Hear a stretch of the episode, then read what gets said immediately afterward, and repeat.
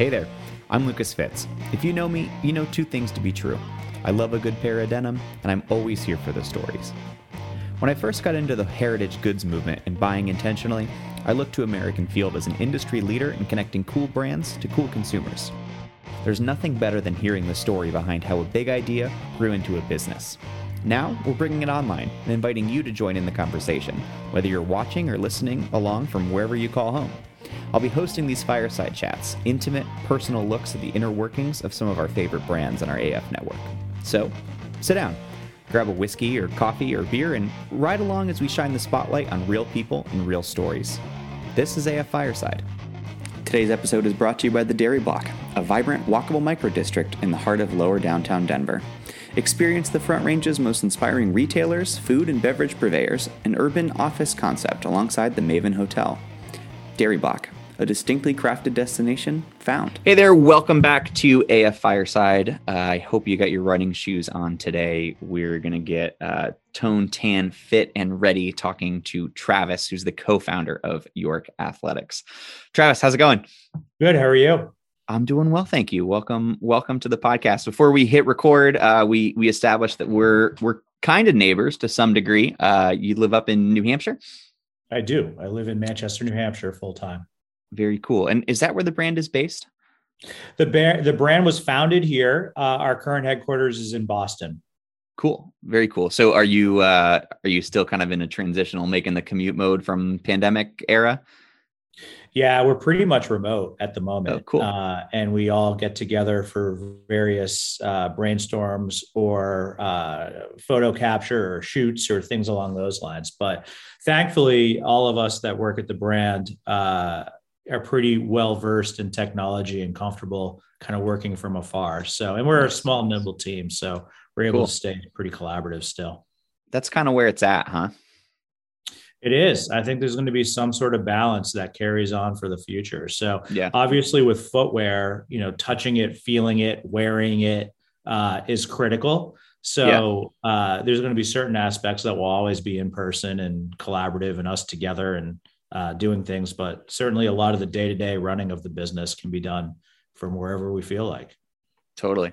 So, walk me through how you got here. How did you How did you become a, a founder of a footwear company? Sure. So uh, York Athletics is actually the third generation of my family's company. Wow. So generation. Well, there's one, there's that. There's that. that, that answers um, that. well, well, yes and no, because I mean, I we call it the third generation, but it's 3 mm-hmm. very different generations. Sure. Uh, the business was reinvented each time and had different family members or partners each time. So first generation manufactured uh, athletic footwear. So in fact, the building I'm sitting in uh, which my brothers and I recently bought brought back, um, was where they originally manufactured uh, shoes um, from 1963 to 1980. And it was mostly athletic shoes, uh, cleats, ice skates, uh, uh, bowling shoes, and they made them for a lot of prominent athletes back in the day. Uh, when manufacturing went overseas, there was an outlet store that sold all the overflow footwear. Um, and my parents turned that outlet store as Generation Two into a sporting goods store. And it served New Hampshire and you know the schools, teams, and leagues in New Hampshire for 40 something years before they chose to retire uh, in 2018. Not long before they chose to retire, there's five boys in my family.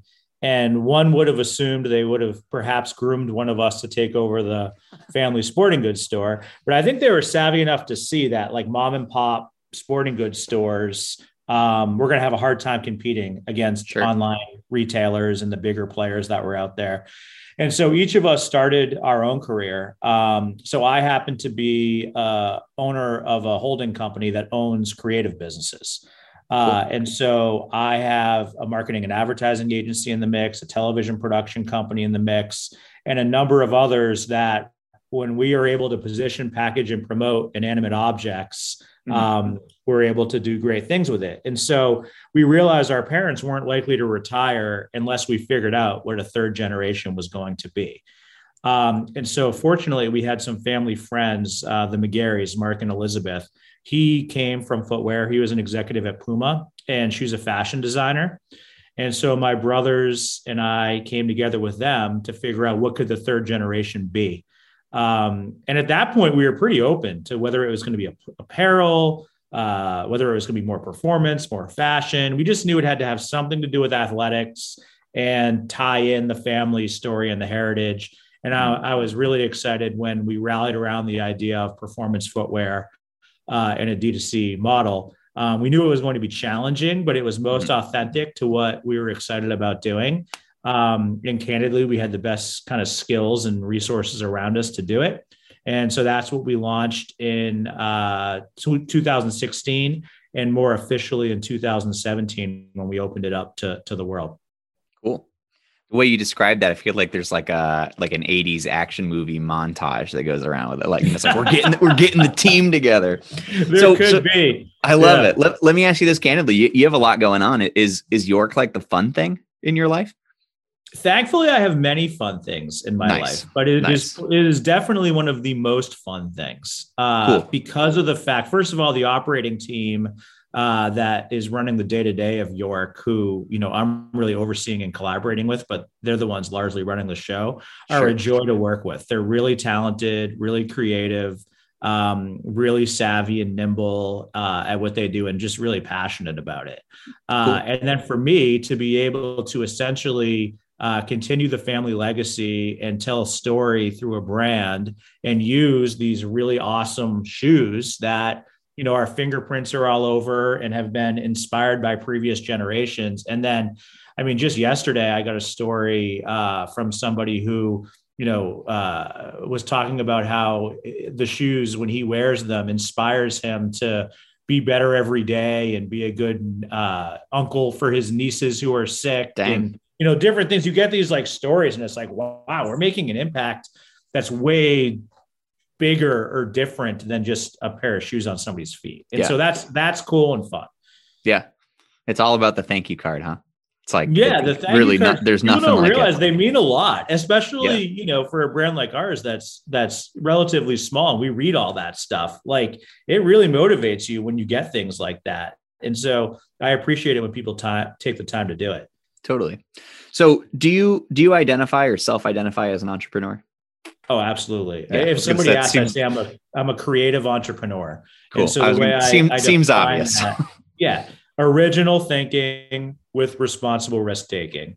Uh, that's okay. that's what I do, and that's what I inspire others to do. And um, ultimately, that's uh, what makes York Athletics successful. Is is those philosophies uh, being kind of the rabble rouser brand in a big competitive space um, is what's serving us well. That's very New Hampshire of you. Live free or die, just, man. Just, just, the word rabble rouser is a very yep, New Hampshire yep. of you. You're you're showing you're showing that side. yes, so, there's definitely an independent spirit to what we do. So you've had uh, you've had this kind of entrepreneurial experience in a bunch of different industries. Uh, what's different about this time around? In footwear, yeah. Um, well, footwear is challenging. Uh, uh, there's a number of things that make it incredibly challenging. So so there's really only two significant uh, buckets of spending, you know, beyond the operating team and the basic, basic infrastructure, product mm-hmm. and paid marketing, and both of them are linked to each other, obviously, and both are very expensive. And sure. so on the product side, you're essentially trying to predict what people are going to want to wear you know in a product cycle it could be you know six months to a year yeah. Um, and you're not only trying to predict the style and the trend, but you're trying to predict how many males versus females might buy them, what sizes they might be, um, and of course, how many you're going to want to or, or need to be able to sell. Um, so that is an incredible challenge as it relates to having this physical, tangible product with a long lead time uh, or long-ish lead time um, and the fact that we're doing so much of it direct to consumer on our own website, you don't have some of those bigger wholesale orders uh, or things that are helping to drive your uh, predictions of volume. Sure. So I always say to the team, we're starting at zero every day, you know, and and and every pair we sell uh, makes a difference. And the more predictable we can get, uh, the more sustainable we'll be able to be and and the more we can uh, accelerate our growth accordingly. So you're telling me you can't predict the future? I wish, man. Like even when you think you can, you realize you can't. Yeah. And you know, one of the things that's most challenging is you'll hit hot streaks and it'll go really, really well. And it's hard to figure out exactly why you just hit that hot streak. And then you'll hit periods where it's a little slower going and it's really hard to figure out. And you know, so much of it is because we're relatively early stage. Like our mm-hmm. current customer base isn't large enough to um, scale us the way that we want. So sure. we have a very, with our engaged audience, our repeat purchase rate is really high. Our reviews are incredibly high. We've been recognized by all kinds of publications, but it's all about new customers. Yeah. And uh, that's a tough thing to predict. How many new customers are you going to get when? And of course, there's mechanisms for doing it. And, you know, we have all the tools and the systems in place, but um, it, it's not easy and in the competitive environment we're playing in and with the headwinds against uh, you know some of the social media uh, channels and things it, it, it's harder every day but uh, at the end of the day it's the quality of the product and the story that's going to keep our brand relevant and and driving forward with the positioning that makes us different than others totally so I, I want to go back to kind of the what you were talking about the product creation and you know predicting style, predicting trend. What are the things uh, for York that stay evergreen regardless of the things that change? Sure. So uh, we we try to say we want to have a, a somewhat timeless product. Mm-hmm. And so the way we did that is we actually looked to the past. There were a lot of things related to the type of leathers we may be used or the kind of stitching that were used in the product even the the profile of a product that actually were the design cues that drove what we are currently creating for a product mm-hmm. and we're very intentionally minimalist um, and when i say minimalist it's uh, everything from just the design elements, uh, but also the the profile is a relatively low profile, and we don't have a lot of big loud colors or big over branding. Mm. Um, so we're really catering to an audience that's less about like putting a brand on their sleeve or on their shoe sure. in our case and and and being recognized for you know it, eh, this is really much more a kind of the nonconformist everyday fighter everyday athlete um, who who wants something that's highly high performance uh, that they can wear when they're working out or doing their thing but also really versatile um, and and that they can wear to the gym or to work or out to dinner afterwards. And so, in order to do that, the the product has to have a, a look and feel um, that that can enable that to happen. So the non-negotiables with the product are the min- minimalist style, the um, the the desirable color palettes, uh, no flashy branding. Uh, and then there are certain things that we're be, we're becoming known for. There's always a pull tab on the back of our shoe, which is actually where our branding exists. Cool. Um, our core styles, the Henry and the Frank. Uh, if if you if you look at them, they're very uh, defined in their look. Like if once you know them and you see them around, you'll know they're the Henry and the Frank. Uh, but I'd like to think that if you were wearing those shoes ten years from now, uh, you wouldn't be entirely out of place. Mm-hmm. Um, and so that's something we try to keep in mind. And so we're not trying to set the trend or beat a trend or or be a true lifestyle brand in that sense we're also not like going crazy in r&d and and and you know elite athlete performance and things like that. We're kind of firmly in the middle of those two things which is a bit unusual for our category. Sure. Are these things that you've kind of figured out over time? I mean it hasn't been all that long. You know you uh it, the it brand's been around for a really long time but but this i like the way you describe this as kind of a new generation a new start. It, are these things that you have just kind of picked over picked up over the last couple of years or or how do you decide these rules? Yes and no. I mean in some ways i think these wor- rules are like life rules for me. Yeah.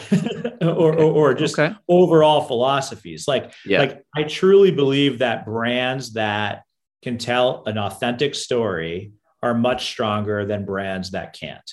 Mm-hmm. um, brands that have a high quality product that has some craftsmanship to it, um, you know, and, and, really pays attention to detail uh, is something that typically sells better and is more intriguing. um, you know, a brand or a company that pushes against the tide and and and is willing to be responsibly disruptive.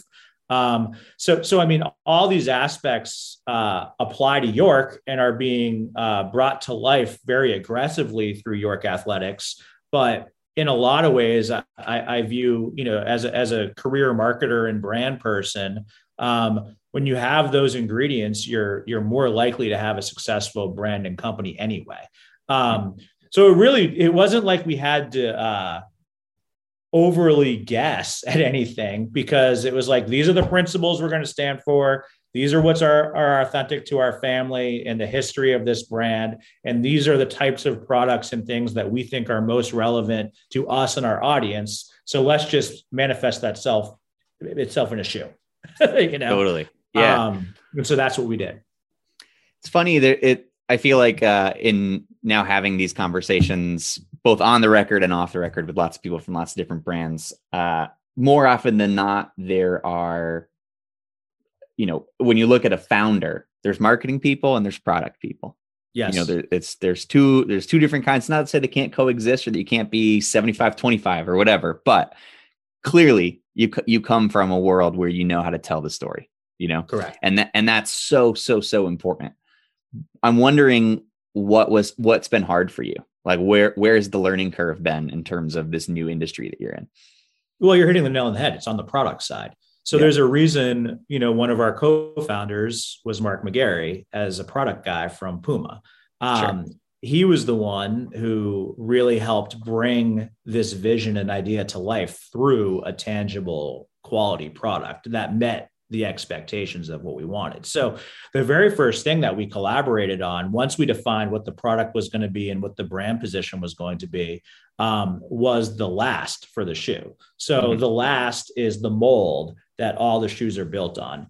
And that was where we made a significant investment, found the best last maker in the world. You know, the the the uh, he's an older uh, gentleman who has made last for Princess Diana's wedding to, oh, cool. you know some of the major brands and and bigger you know shoe companies, and it was for us all about fit. We wanted to be because we knew we were starting from scratch. We knew we could have a product that was consistent across all models, all sizes, and if we nailed this last and made it so that we had a shoe that was more comfortable on a wider range of people's feet then more tailored to a smaller range of people's feet, mm-hmm. um, then that would suit us well over time. And so, in some ways, I think we were a bit lucky with the last we created. You know, when you throw on a pair of York Athletics, they're all true to size because they've all been built off the same uh, last or slight variations of the last. They're incredibly consistent. They require very little break in which to me was was was new like i wear a lot of boots and a lot of shoes that require like pretty significant break in uh, before they're really comfortable and you get blisters and you know this and that york athletics you know most people throw them on and that first day they feel pretty comfortable mm-hmm. um, and and then within a few days they're really comfortable and then within not long after that they want more of them and that's all they end up wearing mm-hmm. um, and so we take a lot of pride in that. The key is just getting more people to try it and uh, be aware of it. Totally. That's probably uh, well. I guess I'm not gonna. I'm not gonna make assumptions. Let me let me ask. How was that phenomenon over the pandemic for you? It was tough. Uh, it was tough for a few reasons. When the pandemic hit, we were very heavily focused on trainers and gyms. Um, the best ambassadors we had were trainers um, people who were inspiring others to be their best selves. And, uh, you know, we were finding that uh, they were a great mechanism to get the shoes on and uh, be the faces of our brand. And ultimately, you know, we realized that if we could prove that we could uh, excel in a gym environment, then the lifestyle side of it would come naturally. And so, um, we weren't focusing as heavily on the comfort or the lifestyle side at that point. So when gyms closed down, uh, it became challenging. Um, secondarily, is we had started to right at the very beginning of the pandemic, or right before it happened, we had started to diversify our product a bit. Uh, the Henry and the Frank were our two first products, both hit project products. We launched a recovery shoe called the Gale, which is much more of a comfort based shoe to wear after you recover. And it caught on pretty heavy in the healthcare community uh, when the oh. pandemic started. Cool. Um, it's a very comfortable shoe for nurses to wear, doctors to wear. And so we actually came up with a, a, fight from home campaign where if you bought a pair of those shoes, we would gift one to a frontline worker. Um, what was great about that is it kept our awareness up, got us on the feet of a lot of new people. What was challenging about that is, I mean, it's basically 50% off. Um, so you're you're hurting your margin a bit, and then it, it's a it's not really our core product that speaks to our core brand. So it was putting shoes on lots of people that may or may not turn out to be you know lifelong York Athletics customers. Sure. Um, so and then the third thing I would say is the supply chain was getting really challenging. Sure. So we bought a ton of product. Um, so the good news is we have a ton of product and nice that, that we couldn't get if we were trying to get it right now. Sure. The bad it's not news sitting is, on a ship uh, trapped in a canal no, somewhere in Africa. No. Yeah. And it, Great. and it would have been. The bad yeah. news is we have a ton of product. yeah. Right. Right. so, well, so happy holidays. Words, the product. So, so it's going to end up being a, a, a smart decision. Sure. Um, and I'm glad we did it, frankly, because you know, you're hearing all these horror stories about getting product and prices getting jacked up and all that kind of sure. stuff. Um, but now it's a matter of, uh, you know, finding enough new customers who are going to love our brand to, uh, to, to, to keep this momentum going like we need it to go.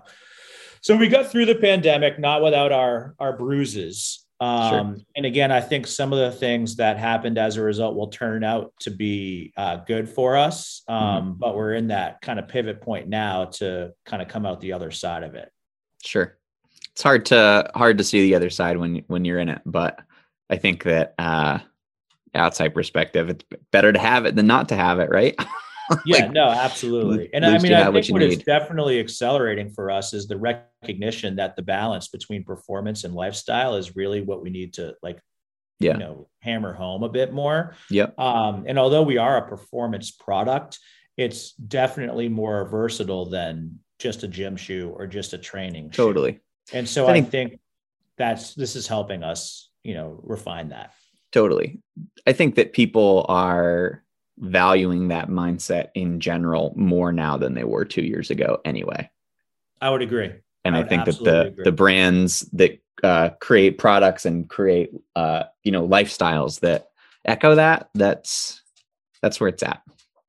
Right. And there are certain customers who desire that. You know they yeah. want brands that are coming from companies with certain values and philosophies. Um, and and and ours are going to relate to some and not to others but it's just finding those people that fit you know our kind of community that is key.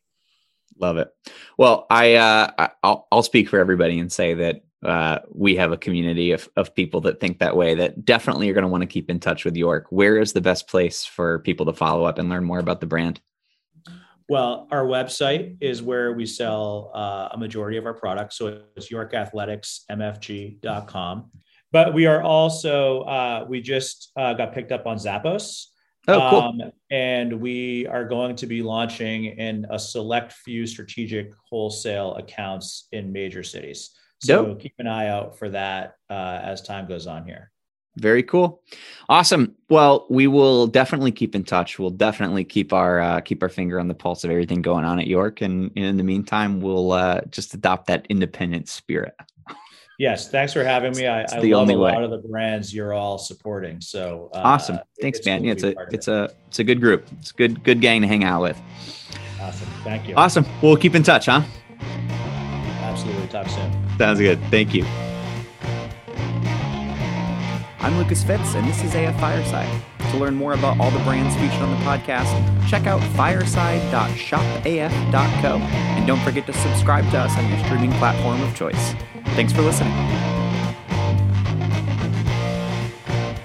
Today's episode is brought to you by the Dairy Block, a vibrant, walkable microdistrict in the heart of lower downtown Denver.